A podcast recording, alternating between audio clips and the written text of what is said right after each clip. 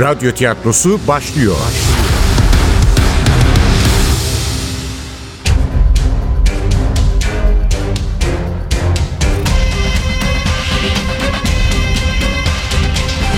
Sultanı Öldürmek 3. Bölüm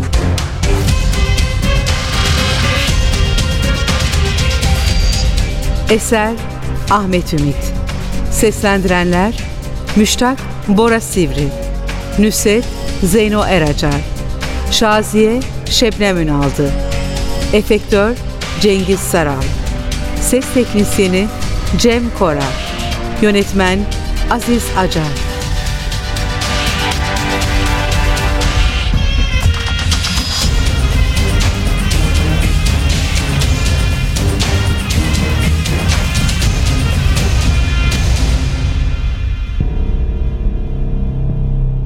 Kanı çekilmiş dudaklarımdan ah sözcüğü çıkmadan önce Nusret'i öldürdüğümü düşünmüş olmalıyım.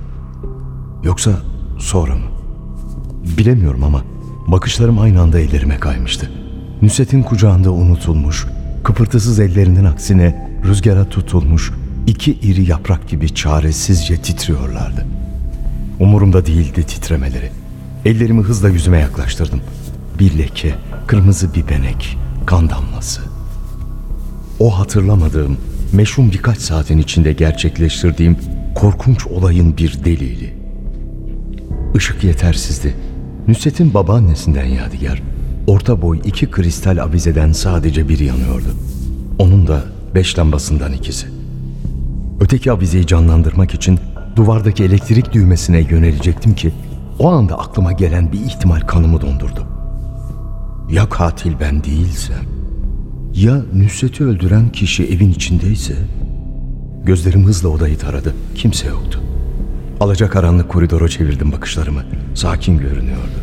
Kulak kesilip dinledim. Ne bir ses, ne bir kıpırtı. Hayır, kendimi kandırmanın alemi yoktu. Onu ben öldürmüştüm. Sonra kapıyı aralık bırakıp çıkmış olmalıydım evden. Birden kapının hala aralık olduğunu hatırladım. Panik içinde kapıya yöneldim. Kapattım.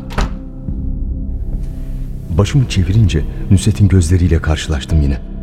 Duraksadım. Nusret. Yıllardır dinmek bilmeyen bir özlemle beklediğim kadın. Yıllardır her geçen gün artan bir tutkuyla sevdiğim umutsuz aşkım. Nasıl yani? Yıllardır beklediğim sevgilimi ben mi? Kendi ellerimle mi? Sadece ellerimi değil, artık bütün bedenimi kaplayan o sarsıntı, yanmaya başlayan gözlerim, sıkışan yüreğim, büklüm büklüm boğazıma düğümlenen o acı. Kendimi bıraksam. Hayır, şimdi olmaz. Derhal kaçırdım bakışlarımı. Hızlı adımlarla odaya döndüm. Tepemden sarkan kristalleri canlandıracak düğmeye dokundum. Yüksek tavandan sarkan ikinci avizenin de yanmasıyla oda gündüz gibi oldu. Nusret'in kıpırtısız bedeninden uzak durmaya özen göstererek avizenin altına geldim. Sanki cansız nesnelermiş gibi ellerimi incelemeye başladım. Burnumun ucuna kadar sokmuş olmama rağmen görüntü net değildi. Detayları seçemiyordum. Son 15 yıldır ceketimin sağ iç cebinde taşıdığım yakın gözlüğümü taktım. Şimdi ellerim kaçacak yeri olmayan iki zanlı gibi çırılçıplak ortadaydılar. Avuçlarımı, ellerimin üstünü, parmaklarımı, etle tırnağın buluştuğu yerleri milim milim, santim santim taradım. Ne bir leke, ne kırmızı bir benek, ne de kan damlası. Rahat bir soluk almam gerekirdi ama çılgınlar gibi mesai yapan zihnim yeni bir ihtimal sürüverdi ortaya. Ya ellerimi yıkadıysam olabilir miydi? Neden olmasın? Kriz anlarımda öyle abuk sabuk tuhaf davranışlarda bulunmuyordum ki. Mesela uygun olmayacak giysilerle sokağa çıkmamıştım hiç. Bugün olduğu gibi ince bir ayakkabı giyme yanlışını yapıyordum en fazla. Yani son derece makul davranıyordum. Hafızamın bozuk bir video kamera gibi sese görüntüye kayıtsız kaldığı o meçhul anlarda. Eğer bilinçaltımda Nusret'i öldürmeye karar vermişsem ki bırakın bilinçaltımdan geçmesini bunu sık sık düşünmüş hatta öfkeden delirdiğim anlarda kendi kendime sesli olarak da dile getirmiştim. Oyunu kuralına göre oynamış olabilirim. Yani mektup açacağını sevgilimin boynuna saplarken elime bulaşan kanı yıkamış olmam büyük ihtimaldi. Banyo. Evet, korkunç eylemimin delillerini banyoda bulabilirdim. Kendi suçumu kanıtlamak için o geniş banyoya yönelecekken donup kaldım. Perdeler. Odanın perdeleri ardına kadar açıktı. Pencerenin camıyla aramda uçları dantelli, bej rengi tüller vardı sadece. Ya komşulardan biri beni gördüyse? Hızla pencerelere doğru atıldım. Önce sağ taraftakinin, sonra Nusret'in koltuğunun hemen ardındaki pencerenin kahverengi kadife perdelerini sıkı sıkı örttüm. Örterken de sokak lambasının ışığıyla aydınlanan karşı binanın pencerelerini dikkatle inceledim. Şükür pencereler ya karanlık ya da insansızdı. Derin bir nefes alıp odaya dönerken bakışlarım bir kez daha Nusret'e takıldı. Başının arkasında topladığı saçları yıllar önceki gibi kumraldı. Belki biraz daha koyu. Boyuyordu elbette. Bu yaşa kadar beyazlanmadan kalması düşünülemezdi. Eskiden öylece bırakırdı boyasız saçların omuzlarına. Omuzlarına bıraktığı açık kumral saçlarıyla yıllar öncesinin sevgilisi geldi gözlerimin önüne.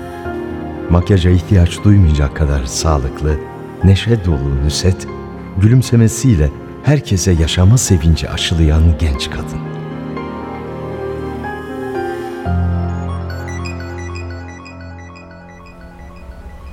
Otuzlarında olmalı. Üniversitenin girişi mi, kütüphanenin önü mü, Topkapı Sarayı'ndaki saadet bahçesi mi? Sanırım bir bahar ikindisi.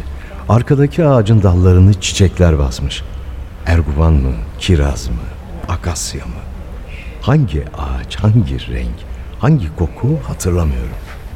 Nüset'in yüzünde hafif bir endişe sağ elini bana uzatmış. Hadi Müştak sallanma. Sinemaya geç kalacağız.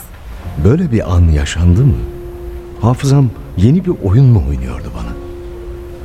Başımı usulca sallayarak görüntüleri sildim, sesleri kovdum. Böyle bir an yaşanmışsa bile şu anda hatırlamamam gerekiyordu. Şu anda aklımın her türlü duygusallıktan, her türlü takıntıdan, her türlü vicdani ağırlıktan kurtulması gerekiyordu. Mantık, zihinsel faaliyetlerimizi koordine eden en büyük melekedir. Rahmetli babamın sık sık kullandığı veciz sözlerden biri. Mantığın bittiği yerde kaos kaçınılmazdır. Elbette babamın bilmem hangi aforizmalar kitabından yürüttüğü bu tespite yürekten katılıyordum. Ama gel sen bunu gözlerime anlat. Bakın, şimdi de Nusret'in saçlarının arasındaki leylak rengi tokaya takılıp kalmıştı. Leylak mı? Hayır, biraz daha koyu. Menekşe moru, mor menekşe. Nusret'in vazgeçilmez menekşe tutkusu. Öldüğümde mezarımın üzerine menekşe ekin. Renk renk menekşeler. Hayır, öyle duygusal biri değildi. Melodramdan hoşlanmaz, arabesk muhabbetlerden nefret ederdi. Sahiden mezarın üzerinde menekşeler istiyordu. Üstelik bunu söylerken hiç kederli de değildi. Son derece doğal bir tavırla söylemişti bu isteğini. O zaman saçma gelmişti. Taze bir mezar, toprağın üzerinde menekşeler, altında nüsret. Hayır, öldüğüne inanmadığımdan değil, onun ölümüne inanmanın nasıl bir şey olduğunu bilmediğimden. Nüsret ve ölüm asla bir arada düşünülemezdi. Yeryüzünde hayatı ondan daha çok seven birini tanımamıştım. Bunu bildiğim için mezarıma menekşeler ekin dediğinde en küçük bir elem kırıntısı bile düşmemişti içime. Ne elem ne bir burukluk. Ama şimdi hiçbir zaman ölmeyeceğini düşündüğüm kadının cesedinin ardında böyle durmuş, onun olmadığı bir dünyada hayatın nasıl olacağını anlamaya çalışıyordum. Yanağımda bir sıcaklık hissettim. Nemli bir sıcaklık derimin üzerinde ince bir sızı bırakarak dudağıma kadar ulaştı. Gözyaşımın tuzu belli belirsiz ağzıma yayılmaya başlarken hayır diyerek toparlandım bir kez daha. Hayır, daha değil. Derhal kopardım bakışlarımı. Nusret'in menekşe moru bir tokayla arkadan toplanmış boyalı kumral saçlarından. Hızlı adımlarla geniş oturma odasını geçerek kristal avizelerden yayılan ışığın loşlaştırdığı küçük koridora daldım. Koridorun hemen girişindeydi banyo. Yatak odasının çaprazında. Yatak odası. Kaç gece geçirmiştim bu pek de büyük olmayan büyülü odada. Büyülü odanın kapısı aralık. İçeride yansıyan gümüşten bir ışık. beni içeri mi çağırıyordu? Henüz değil. Önce yarattığım vahşetin izlerini bulmalıydım. Zemindeki gümüşten aydınlığa basarak banyoya yöneldim. Daha banyonun elektrik düğmesine dokunmadan, daha karpuz lamba ortalığı ışıtmadan belli belirsiz bir koku çarptı burnuma. Yine menekşe. Yine Nüset. Onun buğday rengi teniyle buluştuğunda bu da nedir diye hayranlıkla mırıldanmanıza yol açan Raiha. Nüset'in parfümündeki, şampuanındaki, sabunundaki, deodoranındaki o büyüleyici esans. Terk edildikten sonra artık benim de vazgeçilmezlerimin arasına giren o naif koku. Ne zaman içime çeksem bana yaşama sevinci aşılayan renkli esinti. Ama şimdi bu koku ilk kez korkunç bir boşluğu hissettiriyordu bana. Yoksunluğu, çaresizliği, hiçliği. Size yaşadığınızı fark ettiren o sarsıcı tutkudan, her şeye rağmen ruhunuzu yücelten o lezzetli mutsuzluktan, imkansızı ümit etmenizi sağlayan o gözü kara duygudan çok farklı, bambaşka bir şeydi bu. Sultanı olmadan yaşamayı bilmeyen kulun büyük açması. Kupkuru hiçbir hülyası, hiçbir düşü, hiçbir beklentisi olmayan amansız bir yokluk. Öfkeyle de, kinle de, delice bir tutkuyla da olsa hayatınıza anlam veren o mucizevi kişinin birden yok oluşu. O artık yok. Dinmek bilmez bir hasretle beklediğin, sonsuz bir düşkünlükle bağlandığın, ölümüne nefret ettiğin, bütün mutsuzlukların nedeni saydığın, bütün kötülükleri ona yüklediğin ama bir tek güzel hatırasıyla bile bütün habis duygulardan kurtularak onu affettiğin kadın artık yok. İçerideki cansız, kıpırtısız, bomboş gözlerle bakan kişi o değil. Işığı kararmış yüz onun değil. Gülümsemesini yitirmiş dudaklar onun değil. Bu kış gecesinden daha soğuk beden onun değil. Nüsret artık yok. Öncekinden daha sert bir darbe hissettim sırtımda. Boğazımdan yukarıya doğru kıvrılan yine aynı düğüm.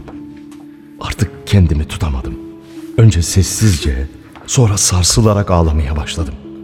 Sırtımı duvara yaslayıp bir çocuk gibi hıçkırarak dakikalarca gözyaşı döktüm. Nusret'i yitirdiğim için mi? Yoksa yıllardır sürdürdüğüm bir düşü kendi ellerimle sona erdirdiğim için mi? Bilmiyordum. Sadece ağlıyordum. Gözyaşları ruhun ilacıdır. Daha önce olsa ne kadar ağdalı, ne kadar saçma bir laf derdim. Oysa ağlamak iyi geliyordu. Ne acılarım ne de korkularım sona erse de kendimi rahatlamış hissediyordum. Evet, ağlamak güzeldi ama sonsuza kadar süremezdi. Hala dikilmekte olduğum banyo kapısının önünde gözyaşlarımı elimin tersiyle silerek toparlanmaya çalıştım. Bir kabus gibi üzerime çöken bu insafsız duygulardan kurtulmak için umutla bastım elektrik düğmesine. Hatırladığım karpuz lamba yoktu. Tavandan sarkan bir ampul aydınlatıyordu çıplak ıssız banyoyu. Ne bir çamaşır makinesi ne ahşap bir dolap. Vardıysa da çoktan hükmünü doldurduğu için atılmış dışarı. Yerde lale desenli taş karolar, hantal bir kayık gibi sol tarafta boylu boyunca uzanan bir küvet, duvarda postmodern bir heykeli anımsatan gösterişsiz bir lavabo. Ellerimi burada temizlemiş olmalıydım. Yanda sallanan pembe renkli havluya takıldı gözlerim. Ellerimi kuruladıysam nemli olmalıydı. Havluya dokundum. Hafif bir ıslaklık bulaştı parmaklarıma. Yoksa cinayeti işlediğimin kanıtını bulmuş muydum? Nasıl yani? Nemli bir havlu beni katil mi yapacaktı? Ya bu nem? Nusret'in ıslak ellerinin marifeti ise? Öyle o bu evde yaşıyordu. Pembe havluyu milim milim incelemeye başladım. Hayır, ne bir kan izi, ne şüphe uyandıracak bir leke. Havluyu yerine asarken lavabonun ortasındaki kızıla çalan turuncu lekeyi fark ettim. Havludaki ıslaklık değil ama lavabonun mermerindeki kırmızı leke cinayeti benim işlediğimi kanıtlardı. Demek Nusret'in ellerime bulaşan kanını burada yıkamışım. Ne yapacaktım ben şimdi? Düşünecek vakit yoktu. Öncelikle lavaboya bulaşan kan lekelerini yok etmeliydim. Aceleyle yaklaştım. Elimi miadını çoktan doldurmuş musluğa uzattım. İşte o anda anladım yanıldığım. Zayıf gözlerim yine kötü bir oyun oynamıştı bana. Kan sandığım leke artık bakır yeşile dönüşmüş musluktan düşen damlacıkların oluşturduğu bir pas dereciydi. Neredeyse saniyede bir düşen damlacıklar incecik, turuncu bir yol gibi mermer zeminin ortasındaki süzgece kadar uzanıyordu. Ne yalan söyleyeyim, rahatlamıştım. Ama yine de emin olmam gerekiyordu. Yakın gözlüklerimi yeniden burnumun ucuna yerleştirip parlaklığını tümüyle yitirmiş, ince demirleri yer yer eriyip kopmuş süzgece eğildim. Pasa rutubette benzer bir koku çarptı burnuma. Aldırmadım. Çürümüş kocaman bir hamam böceğini andıran, yosun tutmuş, kaygan, siyah metallerin kenarına köşesine bulaşmış kan izlerini bulmaya çalıştım. Hiç acele etmeden milimetrik parçaları bile gözden kaçırmamaya özen göstererek dakikalarca sürdürdüm araştırmamı. Hayır, bırakın kan lekesini, kırmızı renkli bir zerrecik bile yoktu. Sadece eflatun rengi minicik bir sabun parçası. Eflatun rengi parçanın koptuğu sabun lavabonun sol tarafında duruyordu. Elimi alıp yakından inceledim. Hayır, onun üzerinde de aradığım lekeyi bulamadım. Burnuma yaklaştırdım, menekşe kokuyordu. Sabunu yerine bırakıp kendi ellerimi kokladım. Aynı koku. Korkuyla yutkundum. Ellerimi bu sabunla mı yıkamıştım? Ama bundan emin olmam imkansızdı. Evden çıkmadan önce de ellerimi yıkamış olabilirdim pekala. Tahmin edileceği üzere evimdeki sabunların hepsi de menekşe kokuluydu. Çaresizlik içinde çıktım banyodan. Niyetim öncelikle koridorun sonundaki çalışma odasına göz atmaktı. Ama yatak odasından süzülen gümüşten ışık sırlarla dolu bir dünyaya çağırıyor gibiydi beni. Işığın çağrısına uyup aralık kapıdan içeri süzüldüm. En az Nusret'in gözlerindeki mavilik kadar soğuk bir parlaklığın içine düştüm. Işık karşıdaki binanın çatısına kadar birikmiş karlardan yansıyor olmalıydı. O ürkütücü aydınlığın altında bu anılarla yüklü odanın ortasında ne yapacağımı bilemeden öylece durdum. Neydi beni durduran? Belki korku, hayır bir tür çekingenlik, belki saygı. Nüsete, onun mahrem yaşamına duyduğum saygı. O beni kendi hayatının dışına çıkarmıştı. Hem de hiç acımadan, hem de hiç şans tanımadan, hiç fırsat vermeden. Yaşıyor olsaydı yine şans tanımayacaktı muhtemelen. Bu odaya girmem belki de hiç mümkün olmayacaktı. Belki de bu odaya rahatça girmek için öldürmüştüm onu. Kokusunu özgürce içime çekmek, eşyalarına gönlümce dokunmak için. Saçmalamaya başladım yine. Oysa bir an önce olanı biteni anlamak zorundaydım. Önce şu tuhaf aydınlıktan kurtulmalıydım. Tıpkı oturma odasında olduğu gibi ardına kadar açık duran perdeleri sıkı sıkıya kapattım. Ama karın gümüşten parlaklığı, eprimiş kadifelerin arasından süzülerek odayı aydınlatmayı sürdürdü. Kar değil ama aydınlık başka bir anıyı uyandırdı yorgun zihnimde. Kocaman bir dolunaydan yansıyan daha parlak bir ışık. Tatlı bir poyrazla serinlemiş rüya gibi bir gece. Havada insana huzur veren bir koku. Sokaktaki ıhlamur ağacının kokusu. Aralık pencereden süzülen rüzgar. Nüset şefkatle sarılmıştı bana. Uyuyalım. Sadece uyuyalım. Bakalım ne kadar tahammül edebileceğiz birbirimize. Saatlerce tahammül etmiştik. Tahammül ne kelime. Büyük bir mutlulukla en tasasız, en rahat uykularımdan birine uyumuştum o gece. Aşk sadece dokunmak değil. Yanımda hafif hafif soluk alan bu beden sanki bir başkası değil, benim parçamdı. Benim başımdı, göğsümdü, sırtımdı, ellerimdi, bacaklarımdı, soluğumdu, tenimdi. Gördüğü rüya benim rüyamdı. Onun huzur içinde yüzen gözleri benim göz kapaklarımın altındaydı. Sanırım Nüsret içinde aynıydı durum. Mışıl mışıl uyumuşum. Sende insana huzur veren bir şey var. Ama demek ki huzur yetmiyordu. Heyecan da lazımdı. Yahut bende eser miktarda bile bulunmayan renkli bir kişilik. Renkli kişilik mi dedim? Aslında tam olarak ne anlama geldiğini bile bilmiyorum. Sen grisin demişti yıllar sonra flört ettiğim bir kadın. Renkler seni korkutuyor. Sonra da kalkıp gitmişti masadan. Bir daha ne aramış ne sormuştu. Nusret sıkıcı bulmazdı beni. Bulmaz mıydı? O zaman neden beni terk etti? Duvardaki elektrik düğmesine dokundum. Yanan ışık aşina olduğum odayı aydınlattı. Ne yapacağımı, nereden başlayacağımı bilemeden kararsızca birkaç adım attım. Yine aynı menekşe kokusu. Genzimde yine aynı yanma. Boğazımda aynı düğüm ama eskisi kadar şiddetli değil. Üstelik koku da sanki farklılaşmıştı. Yıpranan ahşapla, çürüyen duvarla, eskiyen anılarla, yaşlanan bedenle karışmış başka bir rayaya dönüşmüştü. En çok yatağın bulunduğu bölgede hissediliyordu. Başka nerede hissedilecek? Yatağa yaklaşırken dağınıklık dikkatimi çekti. Oysa dünyanın en düzenli insanıydı Nusret. Belki de onunla tek ortak noktamız buydu. İkimiz de dağınıklıktan nefret ederdik. Hem yaşadığımız yerlerin hem de kafamızın dağınık olmasından. Etrafı toplamak kolaydı da kafayı toplamak.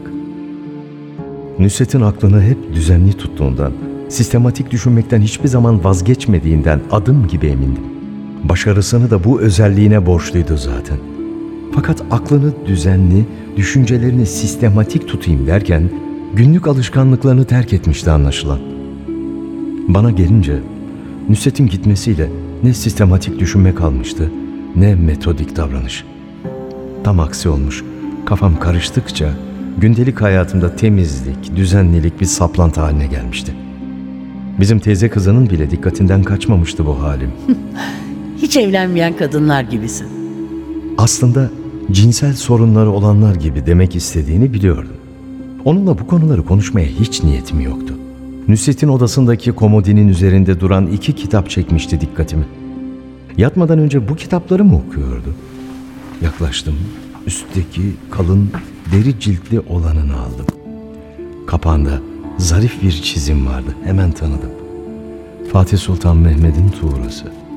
Franz Babinger'in kitabıydı bu. Sultan Mehmet ve Zamanı. Büyük hükümdar üzerine hazırlanmış en kapsamlı araştırmalardan biri. Babinger'in kitabını kaldırınca alttaki soluk renkli kapakta çıkmıştı ortaya.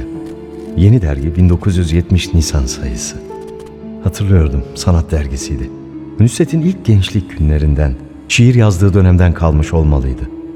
Edebiyata, özellikle de şiire çok meraklıydı. Bana roman okuma tutkusunu aşılayan da oydu. Sadece okumak yetmez müştak. Yazmalısın. Güçlü bir kalemin var. Güçlü kalemim olduğunu da Almanya'da geçirdiği 1982 baharında ona yazdığım mektuplardan anlamış. Aslında ben hiçbir zaman edebi metinler yazmadım. Nusret'e yazdıklarım içimden gelenlerdi. Ne hissettiysem onları dökmüştüm kaleme. Kişisel duygularımdı, bana ait olanlar. Belki de Nusret'in tavsiyesine uyup yazmalıydım. Neyse, yapmadım işte. Nusret yazdı, güzel şiirleri de vardı. Ne yazık ki sürdürmedi. Tarihçilik daha ağır bastı. Bilim şiiri öldürür. Öldürür mü? Bilmiyorum. Bu lafı kimin söylediğini de bilmiyorum. Bildiğim Nusret'in bir süre sonra şiiri bıraktı. Tıpkı Herodotos gibi. Hepimizin piri bu büyük tarihçi Homeros'a özenmişti önceleri. Belki de Ozan'ın o muhteşem eserini, İlyadas'ını kıskanmıştı. Ama sonra araştırmacılık, nakledicilik ağır basmış, kendini tümüyle tarihe vermişti. Nusret de beni terk ettiği yetmezmiş gibi Herodotos'a özenip sanatı, şiiri de bırakarak bırakmasaydı akademik kariyerini her şeyden önemli görmeseydi, hala şiir yazmayı sürdürseydi belki beni Hayır, bunu artık düşünmek istemiyordum. Bakışlarım yeniden dergiye kaydı. Neden ilgisini çekmişti ki bu dergi yıllar sonra? Yayınlanan bir şiiri, bir makalesi mi vardı? Aradığım sorunun yanıtını sayfalarının arasına konulmuş bir kağıt parçası gösterdi. Kağıdın konulduğu sayfayı çevirdim. Sigmund Freud'un bir incelemesi.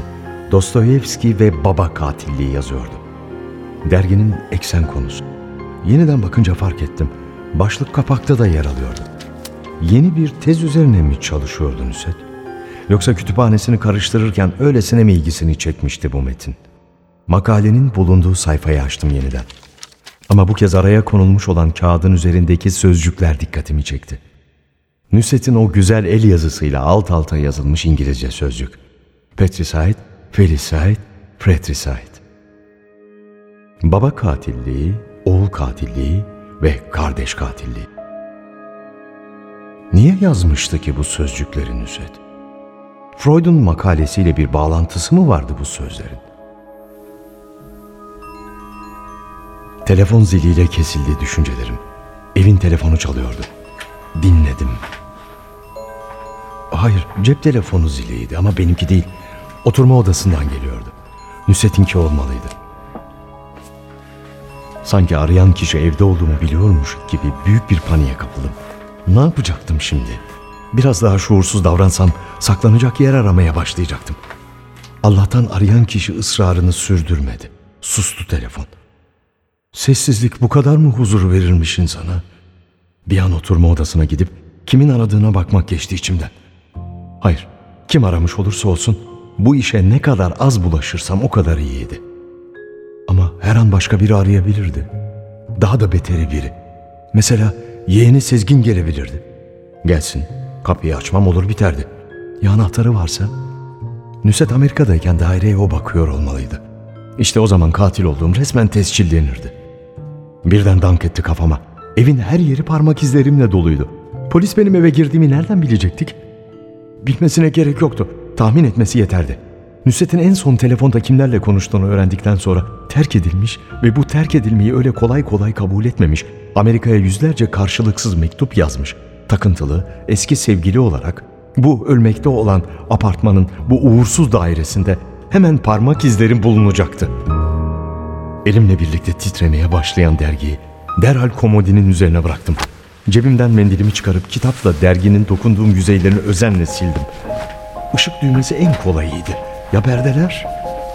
Parmak izi kadife kumaşın üzerinde kalır mı? İşi şansa bırakamazdım. Az önce kapattığım perdelerin dokunmuş olabileceğim yerlerini de elimden geldiğince sildim. Döndüm. Önce yatak odasının kapısını, ardından banyonunkini temizledim. Banyoya girdim. Nerelere dokunmuştum? Allah kahretsin. Hatırlamıyordum. Tamam. Işık düğmesi. Sonra e, evet la- lavabo. İyi de lavabonun nereleri? Musluktan başlayarak lavaboyu da bir güzel silmeye başladım. Süzgecin iskeletini bile temizledim. Ya sabun? Hayır, bu riski göze alamazdım. Leylak rengi sabunu olduğu gibi cebime attım. Işığı mendilimle kapatarak çıktım.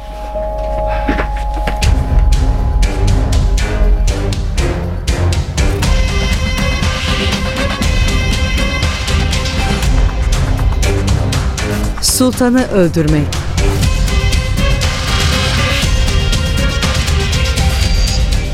Eser Ahmet Ümit. Seslendirenler Müştak Bora Sivri. Nüset Zeyno Eracar. Şaziye Şebnem Ünaldı. Efektör Cengiz Saral. Ses teknisyeni Cem Korar. Yönetmen Aziz Acar.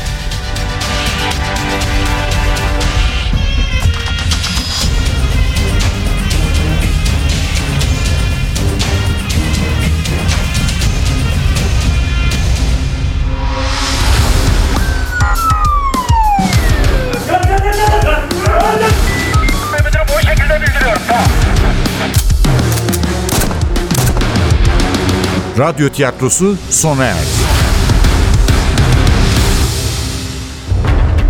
Radyo tiyatrosu her cumartesi 11.10'da NTV Radyo'da. Kaçıranlar ve tekrar dinlemek isteyenler içinse ntvradio.com.tr'deki podcast sayfamızda.